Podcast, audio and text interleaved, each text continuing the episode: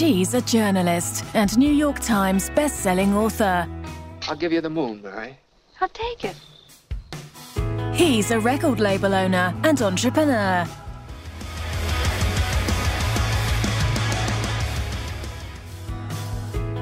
They're both into skinny margaritas. And these Seattleites don't mind getting caught in the rain. I'm Sarah Jio. And I'm Brandon Ebel. And this is the Mod About You podcast. Are you ready to have a whole lot of fun? Let's do this. Hey everyone, Brandon and Sarah here. We're in Seattle. Hey guys. And we have a very special guest today New York Times number one best-selling author who's written dozens of books, sold over 3 million copies of his books, was one of the founders of eHarmony. No big deal. Been on Oprah, 2020, The View. He's a huge motivational speaker. And he also did a little premarital counseling for Sarah and Brandon. Yeah. He can put that in his resume. Yeah, guys, Les has devoted his entire career focusing on what makes relationships work, what makes them last. Over the years, I've interviewed him in my magazine work for various publications, and he always has great things to say. We knew we wanted to get him on the podcast, and We're not worthy. He is an intellectual heavyweight, to say the least. yes, yeah, we think you guys are really going to enjoy our conversation with him. So here we are with Les Parrott, a renowned Seattle based psychologist and author who has spent his career studying my favorite topic, love and relationships. I'm here with Brandon as well, and we are just so excited to be here. In fact, it brings back memories of the time that we sat on your couch, Les, and you so kindly offered time to us to give us some good counsel before we got engaged. And now we're traveling down the path towards marriage in July. Yeah, congrats. Thank you. Thank you. We learned so much with you, um, truly. There isn't a day that goes by that I don't think about some of the things that we learned in all of those sessions. and cool. yes, and and it has been incredibly important and instrumental to Brandon and I. So I thought we would start by asking you about you. You have spent your career studying relationships as a psychologist, as a researcher, as a counselor, as a professor, as an author. And I wondered if this was what you, you know, sought out to do right out of college, if you thought, I just really love love and people and I want to like get to the bottom of this. Or did you fall into relationships? I'll tell you something. It wasn't that. It wasn't a direct path. But in fact, out of graduate school, I spent the first two years in medical psychology, which was definitely not about love. It was about tragedy for sure. Very different. Yeah. But uh, right from the beginning, early on, like in high school, I knew I wanted to write. In fact, I remember I had this assignment to write a, a report on the Oregon Trail. And it was supposed to be like, I don't know, five or six pages. And I wrote 50 pages. Like I just was like in love with writing immediately. And so uh, I knew that was going to be part of my future. And then out of graduate school, I went to the University of Washington School of Medicine and started doing this work, this, this fellowship in medical psych on the burn unit and on head injury stuff. And, and it was just like I was coming home every night telling Leslie these incredibly tragic stories. And somewhere around that time, I think it was in about February, this was our first year. I was also teaching at a local university. And some students said, Hey, would you come over to the residence hall and speak to us? And this is the title they gave us on how to fall in love without losing your mind. I love that. and Leslie, she's a marriage and family therapist. And we said, Yeah, yeah, of course. I said, How many students should be there? And said, well, maybe if, if everybody shows up, maybe 20 or so on the, on the floor. And so we walked over there. It's like 10, 11 o'clock at night to do this thing. And there was this long line outside of the residence hall. And I thought, man, what's going on here? And uh, walked in. Well, it turns out they were all lined up. They came from other residence halls for this little talk. And it wasn't because of us. We hadn't, you know, we, we were brand new to the university. Uh, but it was the topic how to It's a fall in love. great title. I, did you ever title a book that? That's Yeah, a, I titled a chapter in a book that. that yeah. so great. Yeah. I love yeah, it. falling in love without losing your mind. And uh, we also have a chapter on how to break up and stay in one piece too in that same Oh, book. But my. but anyway, we so we showed up and, and Leslie and I left. And we thought the, the need is so palpable. They couldn't even get into a place to to hear us talk about it. We had to move to a different building. And that really became kind of a pivot point, a turning point for us in our professional kind of trajectory. And that spring, we launched an event that we called Saving Your Marriage Before It Starts. And again, we had this incredible turnout. And that eventually turned into a book, and that eventually turned into an interview with Oprah, and away we go. So, wow. yeah. Wow. Well, of course, we became acquainted in our days at Seattle Pacific University Yeah. and then through my writing for magazines. And you have been a, a, a lovely source for many of my articles over the years for women's magazines on topics of relationships. And then we connected again through my path with Brandon. And, you know, of all the people to be able to connect with for some counseling sessions before we get married, it was such an honor to work with you. And what I loved so much was that you had us take this proprietary sort of questionnaire that you developed. And I hmm. want you to talk about that. But Brandon and I each were instructed by you to take this quiz privately and not talk about it. And then you would go through the results with us. And there's, uh, you know, a million questionnaires and quizzes you can encounter in your life. And, you know, how much will it teach you? I don't know. Perhaps I was a little skeptical, but the process of going through that was fascinating for us. And what we learned, as you recall, is that we are so similar in so many ways. And we knew that, but we also were like, whoa. And you had this sort of diagram of this almost like a flower or petal chart or something. And Brandon and I were on the same petal. Mm. Like it struck me that, okay, yeah, we're both so passionate and we're both so, you know, outgoing in these ways. And and then we we discussed what that meant from there. But maybe you could talk about that a little bit because I think our listeners would love to find out how they could take the same questionnaire and learn to better their own relationship. Well, one of the things you hear psychologists often say is awareness is curative. Once you become aware of something, then you can do something about it.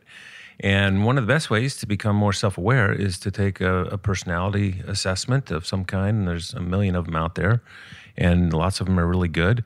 And uh, because of our background, we were, you know, with eHarmony from the start you know, when it was an idea at a kitchen table in, in Los Angeles. And, and so, somewhere as that company was taking off in such a successful way, I said to Neil, the founder, I said, man, I said, someday I want to do the same kind of magic. I want to bring that to a tool for couples that are already matched, you know, married couples, engaged couples. And so eventually we did that. We got pretty busy with eHarmony for a long time, but eventually we built this thing. The one that you took is called Symbis, S Y M B I S, which links right back to that title I just mentioned, Saving Your Marriage Before It Starts, S Y M B I S. And uh, so we launched that, oh man, f- six years ago now. And uh, it's used all over the world and, and uh, by counselors and coaches and chaplains and, you know, clergy. And so we also wanted to have a tool that was for anybody and everybody, something that could scale. And so we have a version of that called Better Love. And people can learn about it at betterlove.com. And it takes, oh, maybe 15 minutes to answer the questions. You each do it separately, as you know. Mm-hmm. And it instantly generates this uh, 10 page report on your relationship. And uh, I know that probably some of our listeners are going, well, that's like the last thing I want is a report on my relationship.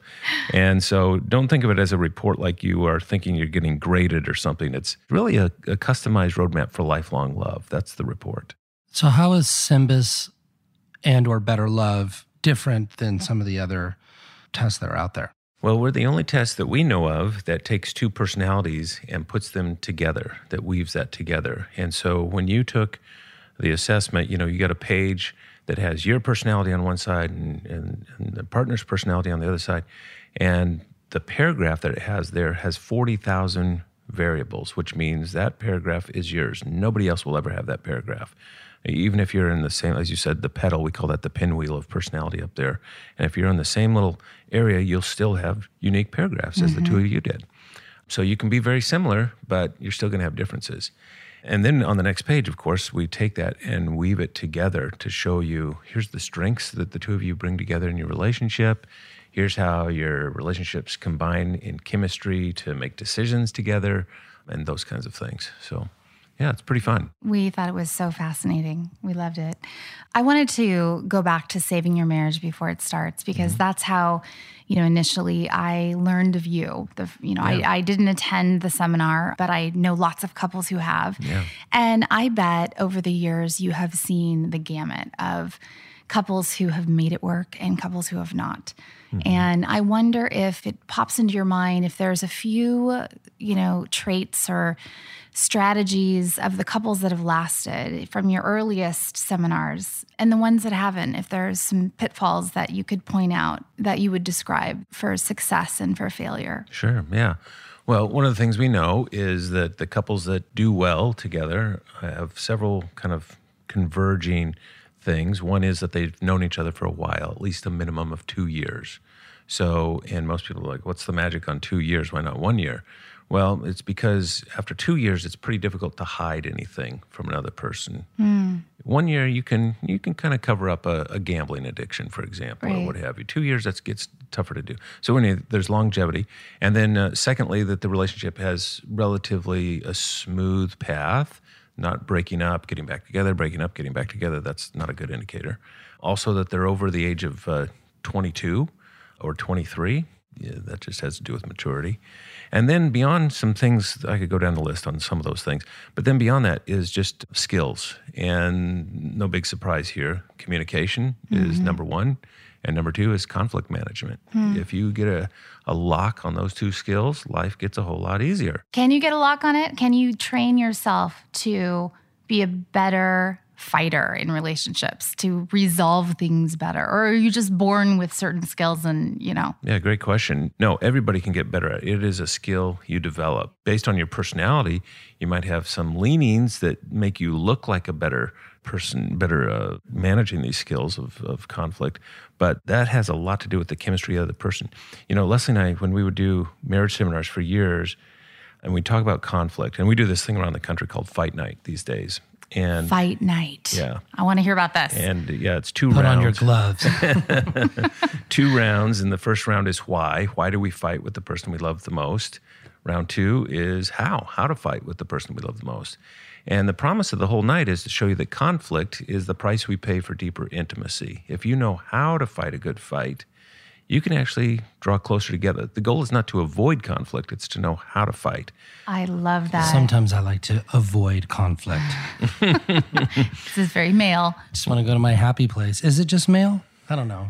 Well, okay, okay. One of my best friends has this thing she says about conflict. And now that we're going to conflict, I want to talk about this, but she calls it rupture and repair and how that brings you closer. And I actually think that's epic. I love that because it is, it's a rupture of, it's a break of something, the way it is. And then you repair it and you're better for that repair. Yeah. But I feel like a lot of times people think conflict is bad. And if there is a fight or something, it's, uh, oh boy, it's a doomed relationship. But I feel like the truth is, you know, it's normal and, you know, it's unavoidable and it's how you deal with it and Yeah. how you grow through it. Because you come out better if you do a successful job with it. Yeah, there's only a very small segment of the population, like it would be less than 5% of couples that really truly don't fight. And I, I didn't understand this. We wrote this book called The Good Fight. And in the research on that, before that time, before we wrote this book, The Good Fight, I always just assumed those couples were just lying. That, that, you know, that surely you fight. But if you have a certain kind of personality where you're non expressive, and there's certain people that are like that, you're just, you know, and, and if you're married to one, you kind of wonder, are you okay? And like, why? Well, Who are these people? I don't, I've never met one. This is so interesting. both of you are very expressive, but there are people, and Leslie and I are both expressive. But there's people that, uh, and it's it's not wrong, and half the population is this way, where there's friction. You withdraw, and you want to know, you want to figure out. You know, you kind of rearrange the furniture in your own head, and then you come back, and you might not have to process it, and that's that's fine. You Yeah. know? Uh, but the growing edge for those people is to get it out there because one of the things, and this is surprising that most people don't know, one of the traits of a healthy marriage is that uh, you can complain. Now, that's different than criticizing. Criticism almost always begins with you. You always make us late. You never pick up your clothes. Whereas complaining is, hey, I, f- I feel really frustrated when we're late to something that really matters to me. And that sounds like it's just semantics, but it's not. It's authenticity, right? You've got to mm-hmm. have authenticity in the relationship. So complaining, not is so sharing, bad. is sharing how you're feeling. Yeah, and that's not a bad thing. I'm kind of defensive in nature, so I think if Sarah complains, I'm like, "Well, I'm sorry if you're not happy," and she's like, "Well, I'm just saying that I See, Brandon? see. I told you." Yeah. Well, that might be because it feels more like a, a, criticism to you than a complaint, and so that that's the distinction. But research actually at the University of Washington, John Gottman has showed this time and time again at his Love Lab that you can complain and it it's a good thing. It's a good mm. healthy indicator. Criticism not so much. That's yeah. toxic for a relationship. Okay, girls, you heard it here first. We need to figure out how to complain nicely and not criticize. But okay. it's the couples. that, are you complaining right now or criticizing me? I'm, I'm a little confused. We're going to use this. I'm going. Oh, the you believe C's, me? This will be C's. the next two this years. This is not a criticism. It's a complaint. It's not that you categorize it. It's that you feel it. Right. You feel it. It's not. It's yes. not that you go, "Hey, is this a criticism or a complaint?" You, you're going to know because of the way it feels and and the person's heart behind it. But anyway, those those people that are low on expressiveness when it comes to this and are highly flexible in their personality. Some folks are just like, you know, they can change their where do you want to go for dinner tonight? Oh, I don't care, wherever you want to go, you know. And other people like, where do you want to go for dinner? Seafood, get in the car, let's go. I mean, they have mm-hmm. an agenda. If you're on the side that's f- totally flexible and you're non-expressive, you just don't have that many fights. Yeah. Because it's life is just kind of like that for you. Now, if you're highly expressive, you don't have to wonder, you know, if you're married to somebody or with somebody that is highly expressive, you don't have to wonder whether something is bothering them because they'll tell you. Yeah. They will put it out there and they and then if they are not as flexible as some people, we call these folks competitive fighters. And the competitive fighters, which I'm one, by the way, I have plenty of agendas. I know how I like to have things done and all that kind of stuff, and I'll put my agenda out there. Leslie's very flexible. She's highly expressive but she's what we would call a conciliatory, not a not a competitive fighter, but a conciliatory fighter. And so those people that are are really low on expressiveness and very flexible, the growing edge for them is to be more authentic, and mm. that's the mm. challenge. Mm-hmm. So, but anyway, all that gets to what we call your fight type. And remember how I said awareness is curative. Once you become aware of your fight type, then you can do something about it. Yeah, and that's a big key to having healthy conflict. Real quick, tell us how our listeners can tune into this fight club situation. Interesting that you mentioned Fight Club because that's how our whole seminar starts is is with Brad Pitt in Fight Club Mm-hmm. And we had some people that are geniuses with uh, video put us in the movie with Brad Pitt. And so we're in the basement with Brad when he's giving the rules for, for Fight Club. That's how the whole thing starts.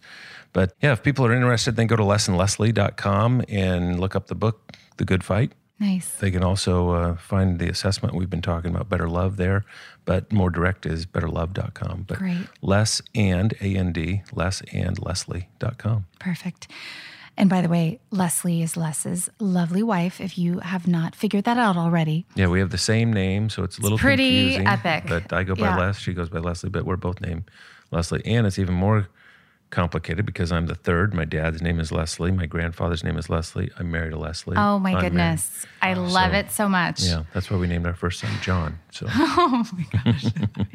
well, you mentioned John Gottman, who is this epic researcher in Seattle, yeah. a colleague of yours. Mm. And um, I have been aware of his research for years and years and fascinated by it. And I wanted to ask you about it because I don't think everybody uh, is up to speed on his stuff. But basically, the premise is, and he is very famous for saying that he can sit with a couple for a certain amount of time and predict the way they interact, predict their outcome for success in marriage.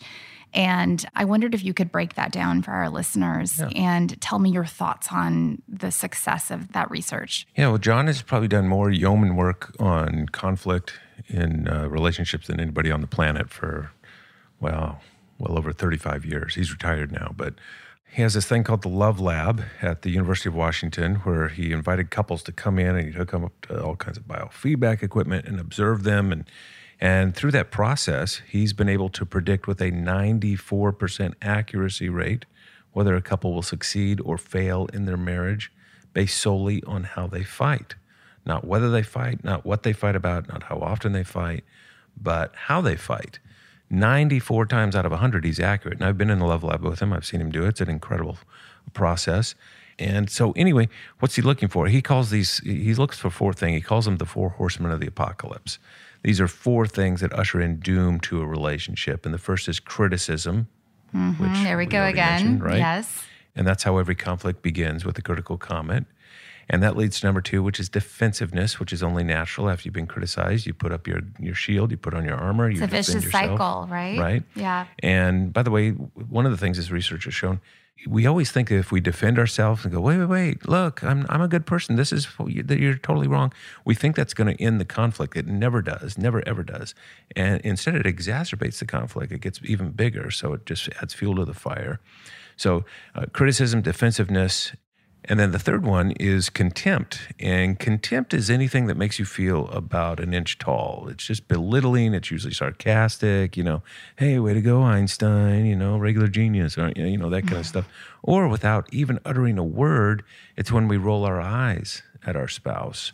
In fact, I remember being at lunch once with John Gottman, and, and he said, We ought to pass laws in Congress against contempt in marriage. It's so lethal, it's so toxic. It's oh like Oh my gosh, I love that. poison on your relationship. And then that leads to number four, which is stonewalling, where if you don't leave physically, you kind of just withdraw. You become like this stone wall, and it's like, what do you want me to say? I'll say it, you know. And and that those are the four things. Is that like the silent treatment? You know, when you're Yeah. just sort of out for Yeah, just your heart's not in the relationship Yeah. anymore. Okay. Mm-hmm. And so obviously we all have these. Some of our listeners are going, "Oh, this is, doesn't sound good because I have some of this stuff." Hey, we all have some of this stuff.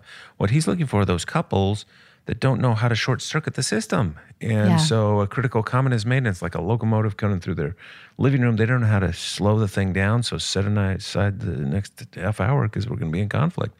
Those couples are the ones that he's looking for that uh, have real difficulties. Most couples have some tools in their tool bag to learn how to, you know, curb the the criticism or or own their piece of the pie. You know, when when you're inclined to be defensive. You know, I have a friend who has this crazy little statement. He says, "Humble pie is a pastry that's never tasty," and that's what it's all about. It's like swallowing your pride because Yeah. that's what it comes down to, right? In conflict Yeah. is pride. So, but yeah, that's John's uh, research. Incredible, right? It's just been uh, transformative for so many people. He does so much good for for couples. So fascinating. You know, one of the things that I always think about that my mom told me is that in her own like prediction of, you know, couples success rates is she's noticed that couples who correct each other's speech are like, you know, it's a no-no. It's like they're Mm-hmm. going to they're on the train to Divorceville. so I grew up sort of remembering That's that. criticism. Yeah, it's criticism. And so my mom would never correct the way my dad mispronounced something. Mm-hmm. And I'm very aware of But that but she did back channel it with you. well, you know, she might have, but that's why you have daughters. So um, I am aware of that. And I think that thank God that my mom and dad are aware of those things. They've been married for a long time. And I'm 41. Oh gosh, did I just say that? Editor, delete that right now. But they've made it work and they have a very loving, successful relationship. And I feel like it's almost sort of like epic that they have Yeah, have been so happy together. We've been talking about conflict, and I think one of the biggest takeaways I had from our sessions, I mean, there were so many, but one of the things that has really stuck with me is, is our discussions of how men and women fight differently. Mm-hmm. And I think that it's so helpful for women to really break this down and think about it because we truly have a different fighting style. And so, for example, you know, a woman gets in a fight with another woman and she wants to be face to face with her and sit with her at a coffee shop and discuss like how her feelings are hurt. And the other woman is like my feelings are hurt too. And you mm-hmm. know they're they're sort of like they're sharing and venting and they're repairing. And i feel like men are the complete opposite. A man and a man gets in a fight and they just are like out. They like depart. And then they get back together the next day for a football game and everything's good like mm-hmm. okay sorry about that yeah thanks mm-hmm. bye you know it's all good let's like have some Probably a little bit of an exaggeration. Okay, fine, but it's a little bit where there's some truths in that. yeah. So then, you know, I think when you put a woman and a man together in a fight, you have the woman who wants to get face to face with a man and talk and mm-hmm. discuss and rehash and share her feelings. And that can add fuel to his fire and to make the situation kind of escalate even more. So I have I have found, you know, in life and with my friends that women sort of want to chase after the fight and talk about it and solve it and men maybe aren't ready right away and need their time to diffuse. Would you say that's true? I would not completely agree with that. Okay. Let's go back to just the fundamental gender difference between us as communicators. Uh, and we know this from research that women, the, the number one goal for a woman in conversation uh, well, let's start with men. The number one goal for a man in conversation is what researchers call report talk. Uh, in other words, a man likes to be in the know. He wants the conversation. He doesn't need all the fluff. He doesn't need all the bunny trails. He just wants the bottom line. And every woman within the sound of our voices right now has heard a man say, uh, Does this story have an end, right? Uh, what's the point? What's the goal, right? Uh, get to the bottom line. And it's because the man wants the information. I'll literally come home some evenings and say to Leslie, Hey, give me the report. You know, did you pick up the mail? Uh, what's for dinner? Do the boys have homework? What's? You know, give me the information I need to function in this home as a man tonight, right? That's kind of how it feels. Whereas a woman, the number one goal for a woman in conversation is not report talk, but what researchers call rapport talk. So a woman, the, the words are kind of the background to whether or not we're connecting or not. And so for a woman, the conversation, and that's why you'll see women sometimes leaning in and holding hands. And the whole point is building this web of connectedness in the conversation, whatever the conversation is about. Mm-hmm. And so there's definitely some fundamental gender differences. There's a big gender gap. We certainly have differences when it comes to problem solving. We know that men want to fix problems, women want to explore problems, and, and things like that. So that contributes to exactly what you're saying about the gender differences when it comes to mm-hmm. conflict.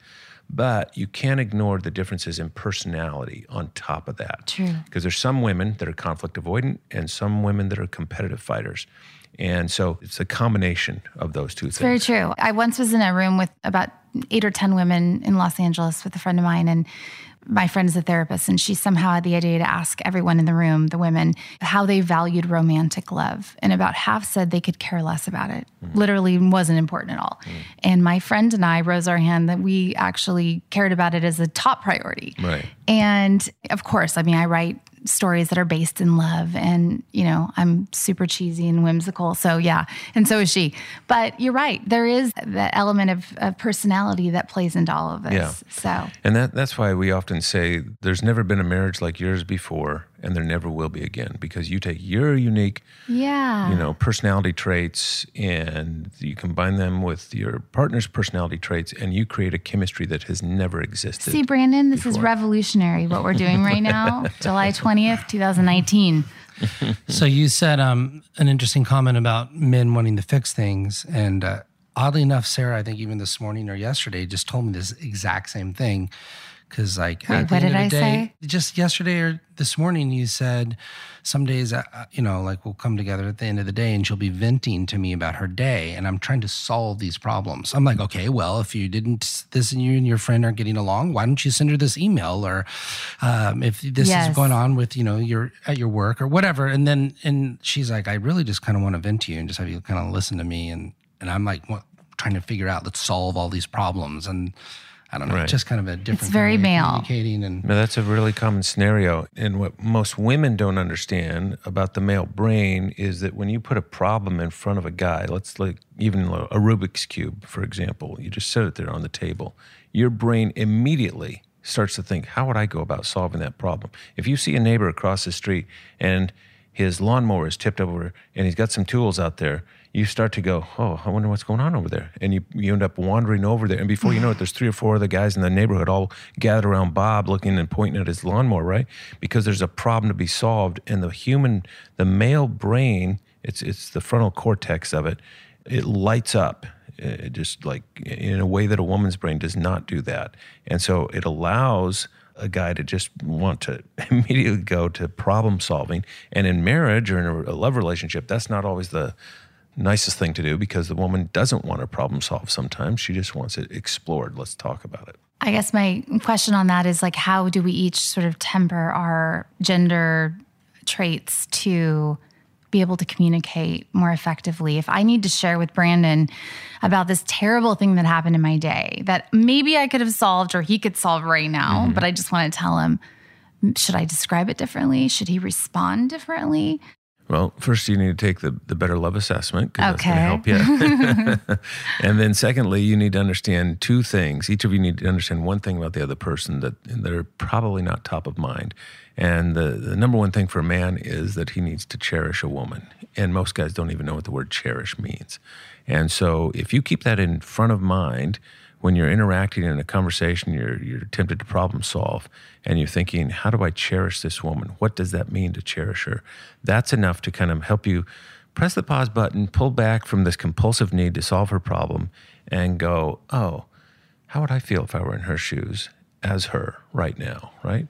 And then you realize, oh, she doesn't want her problem solved. She wants me to sympathize with her. She, in fact, she wants me to affirm the problem. She wants to almost have me, and, and this is so counterintuitive to a guy's brain, but sometimes it feels like we're making the problem bigger than the problem actually is for her to feel affirmed in having a problem. And so I love that. That Yeah. is so good and true. This is so true, though. See, I just I just want you to say, "Oh, I hate that for you." Yeah. That was the worst. And here's the interesting thing because most guys get intimidated by this, but when you begin to reflect feelings back to a woman, that's what opens up her spirit. And so, not just, you know, repeating the words, but to really listen with the third ear, almost like you're panning for gold, sifting through all the verbiage to find that little golden nugget of emotion and hand it back to her and go, hey, here, is this how you feel? Is this, are you feeling kind of mm-hmm. sad about this? And here's the thing that guys need to know when you do that with a genuine, authentic heart, you can be dead wrong and it still works because she knows you're being authentic and she's going to go, Well, no, it's not so much sad. I'm really more angry than I am sad. And that's just going to open her up even more. And so the more that, and guys, I just have seen this happen so many times where a, a guy just doesn't believe it and he starts to do it as a technique. And if you do it as a technique, it falls flat. But if you do it from your heart hmm. and you start to reflect back her feeling, it's incredible what happens, and the dividends are remarkable. That is So- such a good takeaway. Thank you. I love that. and so for women, on the other side of the equation, why women get so frustrated that a man isn't opening up is because she wants to go out to have coffee and let's talk and let's go to a nice dinner and we'll talk. And guys don't talk like that. Guys need an activity. You want your man to open up, go jogging with him, go you know, play tennis with him. Go go do something that he likes. Go ride around the golf cart while he hits balls or whatever. And it's in the context of an activity that a man's spirit will open up. And there's stacks of research on this that most women don't know about. And it's so frustrating to a woman because she thinks that we plan this nice date and we go out and he just doesn't have anything to say. And uh, yeah, because it's not an activity. Guys don't call up other guys and go, "Hey, you want to get together and talk?" You know, uh, we go hunt, we go fish, we go to the game, we go to a movie, we go do something in the so true. context of doing that. And it can be something as simple as walking. Here in Seattle, you know, we have uh, this lake that Leslie and I walk at least twice a week called Green Lake. And we have our best conversations that we ever have walking around that lake, not sitting in leather chairs looking at each other going, Yeah. let's talk now. Another takeaway I had from our sessions with you is you said that men really need and want a playmate. They want Yeah. someone that is their partner who can play with them. I think that I, that I'll never forget that. That was the best. So, Les, you were involved in starting eHarmony. What was your role in that? And tell us a little bit about the timing of that, right? Because the internet was just taking off at the time. Yeah, so let me be real clear. Neil Clark Warren is the founder of eHarmony, but uh, when we had this lovely dinner together in, in Pasadena at their home talking about uh, this whole thing and, and how it could impact the divorce rate and so on, we eventually got the thing built and the issue of selling it. How do you get people to actually come online to find the love of their life? That's not an easy, easy sell. So we went to Dallas. Of all the cities in the country, Dallas had the most singles. It had um, a lot of places where we thought we could kind of plug into, where it would be the easiest, and we just could not make the needle move. I mean, and there were nights where it was just like, well, it's it's not going to work. We're, we're losing money, and uh, and we had a lot of money in this thing, and we had uh, venture capital money, and and it was just not working. And then uh, a radio broadcast uh, helped us, and it was a tipping point, and it just kind of moved the needle. And we used to always joke, you know, we got Susan, you know, Susan's online, let's find her a date. You know, I got the one client, and uh, and eventually we got more than just Susan on there, and so it just took off after that like a hockey stick, and people realized the value of when you bring the science to the endeavor of romance and love and increase your odds. We used to liken it. What would you pay to get into a room with 20 people that have been screened, that have been filtered, that are great matches for you? They meet your criteria. On top of that, we know what they do to match well with your personality, what would you pay to get into a room and just mingle around with those people for an hour? You'd pay a lot of money to do that, right? And so, in a sense, that's what we were doing through this new vehicle, the internet, was just giving people a space to meet people they wouldn't meet otherwise. And it turned into this cultural phenomenon. I mean, Yeah. it, incredible. Yeah. And and so you brought the research to it. It sounds like that was your role in that. Well, we were all about lifelong love. This wasn't a hookup. This wasn't just about getting together. And there's plenty of sites these days, of course, that just do that. And there's Yeah. no science behind it. And, and you swipe left or right, and that's how it is. Uh, we were invested in helping couples achieve lifelong love. And that's why we brought the science to it. These days, of course, there's a million different sites you can find. Uh, if you're looking for a farmer, there's sites you can go to match with a farmer out there, literally. So, yeah. yeah. Seeing the commercials. Yeah. So you were sitting in your office right now, and your books are lined near the top of the ceiling all the way around your office. How many books have you written? Um, I don't know. I don't really count them, but um, over a, a couple dozen for sure. The latest book is called uh, Love Like That, which is the result of a long time personal quest that uh, I really wanted to understand love at the highest levels. And Ooh, I love that. Is this like being your very best self? it's like that, but what it came from this little phrase in scripture where the apostle Paul talks about loving like Jesus and describes this extravagant love. And then at the end of it, this little three word sentence, love like that. And I remember the first time I read that, I was like, Are you kidding me? How, how are you supposed to love like that? This turn the other cheek and walk the extra mile. And it's like saying to somebody, Hey, tomorrow you need to start climbing Mount Everest. It's like, What? I Yeah. can't do that. And so I really wanted to understand that at a practical level. To forget the theology, forget the wha- any of that kind of stuff. How do you just begin to even love my wife, my kids, strangers, my colleagues, my team members? How do you begin to love people at the highest levels? And so it set me off on a quest. I literally went over to Israel. I followed around the footsteps of Jesus. I wanted to know where did he preach that that Sermon on the Mount where he he said, "Hey, you want to do something revolutionary in your relationships?" He said, "Don't just walk the first mile, walk another mile that people don't see happening." You know, things like that. I wanted to really kind of get into this as deeply as I could.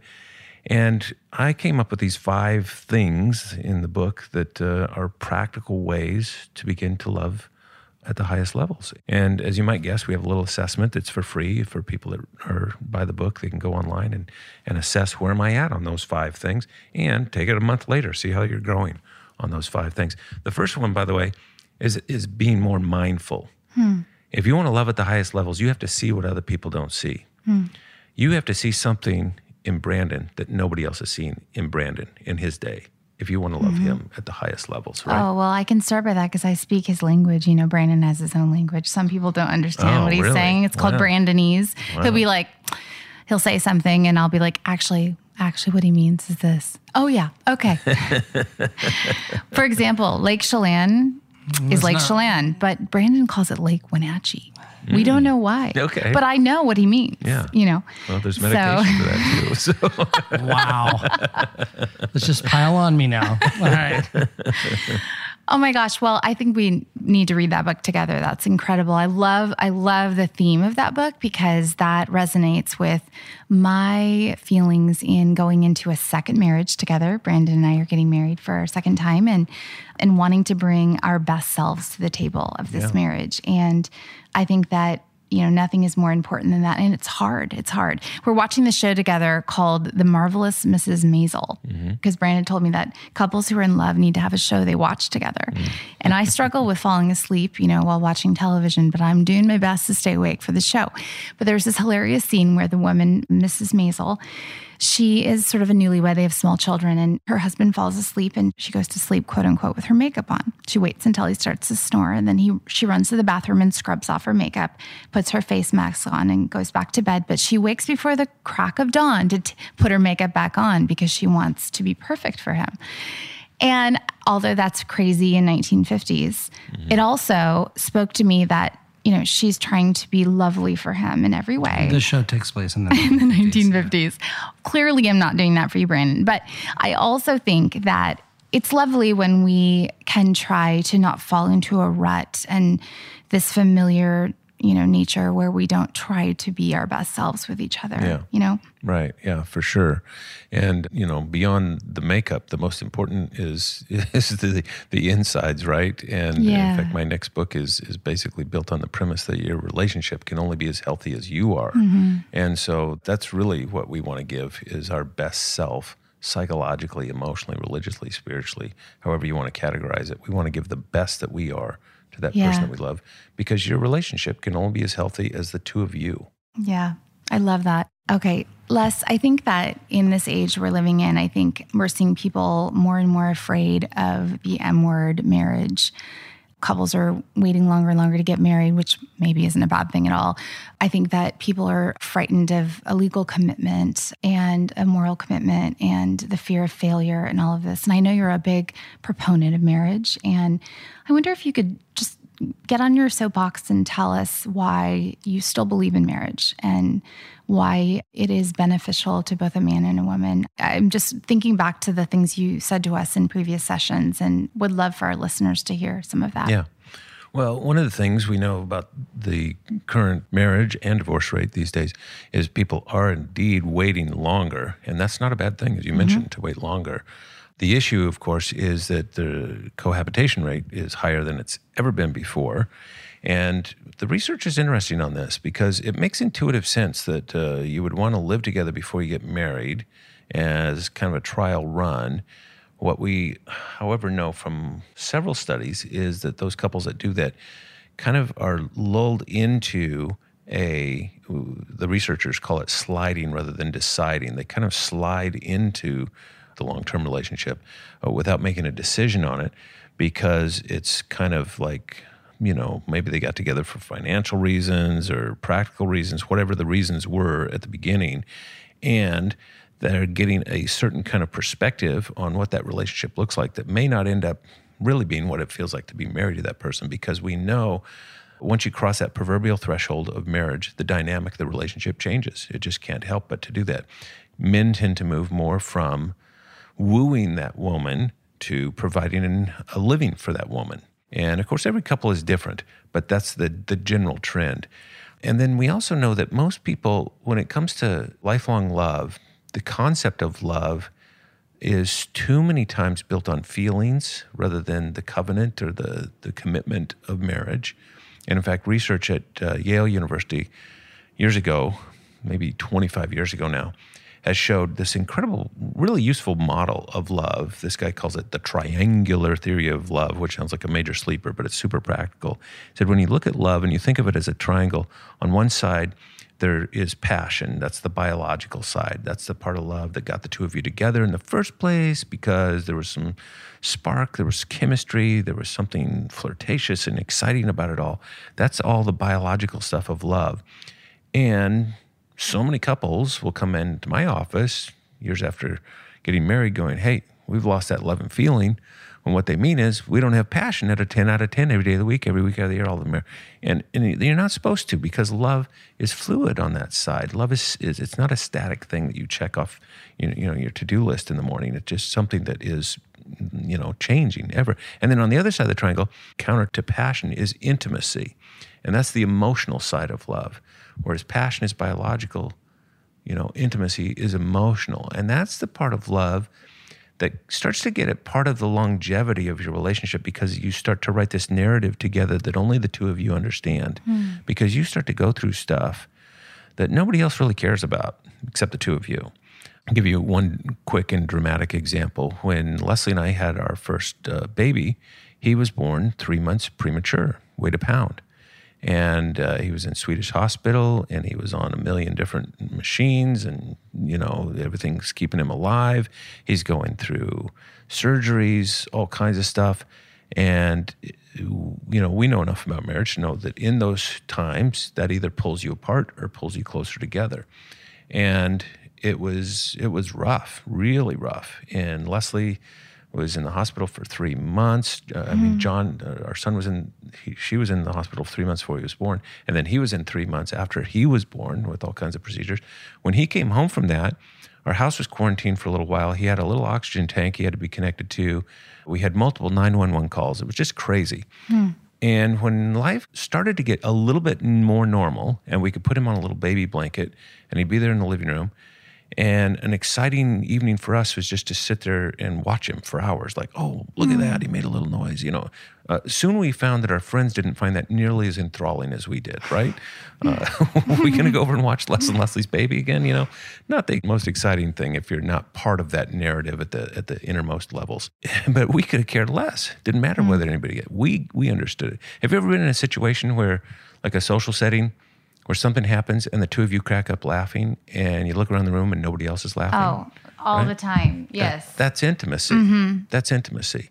And so, anyway, that's what that side of the love. And then on the base of the triangle is commitment. So you have passion, intimacy, and then commitment. And commitment is the willful part of love. You can think of these as the hot, warm, and cold ingredients of love. Ooh, I love that. And so, commitment is the part of love that says, in spite of all the uncertainty in my life, in spite of all the stuff that swirls about me, I can't quite pin down. I'm to make one thing in my life rock solid, and that's my relationship with you. Where does that come from? Your hormones? Of course not. Your emotions? Of course not. It comes from your will. This is the part of love that truly is a decision. And so when you get married, of course, that's the bedrock of it is the commitment. That's the most public and most dramatic commitment we ever make, right? Uh, publicly, we have a ceremony about it that we're making this covenant, this agreement together. And so that's the challenge. That's the scary part, right? Because what does the future hold?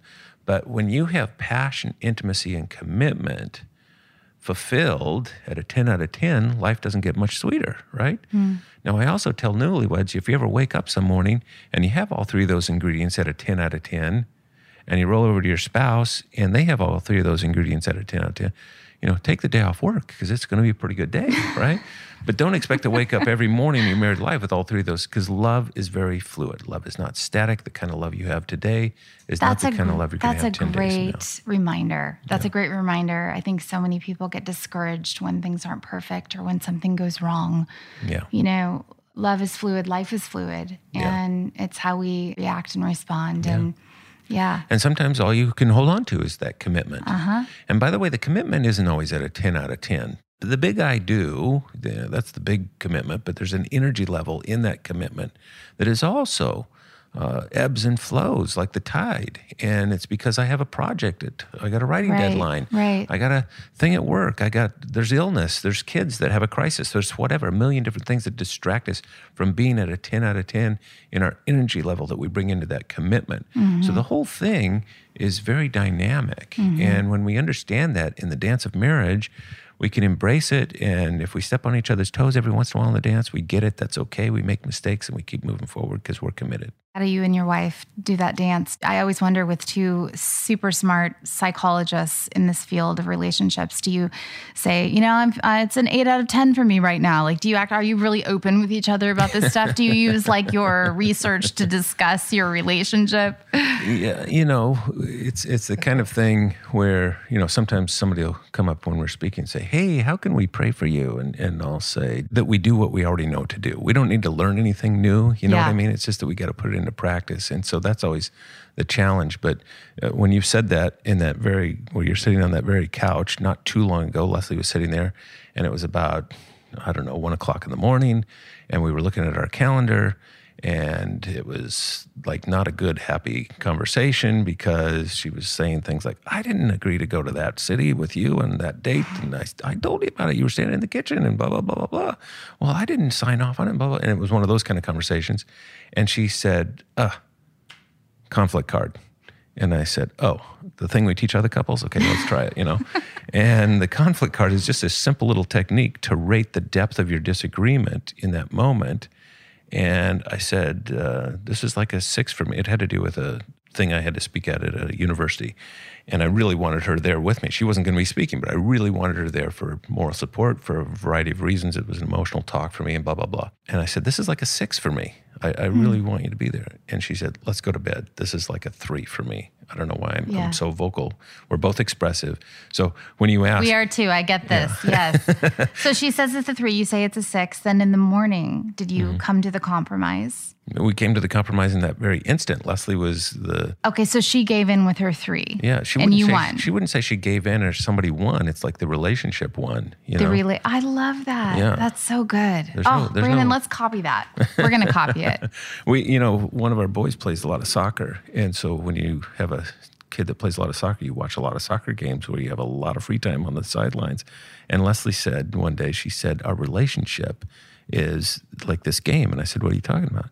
She said, When we have a problem that we're arguing about, we're not on opposite sides. We're on the same team. We're just trying to get the ball down there. And so we're kicking the issue around. We're kicking the problem around until we can get a goal scored, right? And that's Yes. really what it's about. That is really what it's about. Oh my gosh, I love that. Have you ever referenced a chapter that maybe she's written or she's done that to you? Like, well, if you remember in our third book, that chapter you wrote, perhaps you should. That would be dirty pool. No, we, I'm neither of us have done that. That was a joke. That was a joke. Oh my goodness, Les, I could talk to you all day with Brandon. We've had so much fun. Hey, this is a blast, and I'm so glad to be on your podcast. I think it's great that you guys are doing this, and uh, it's just really fun. And thanks for helping me get the word out on some of our resources uh, the Better Love Assessment, and my latest book, uh, Love Like That. And of course, our classic, the one that just keeps going and going, Saving Your Marriage Before It Starts. So thanks for having me on. And an honor. Thank, Thank you. Check back here soon for all the latest updates. And as always, we are mod about you.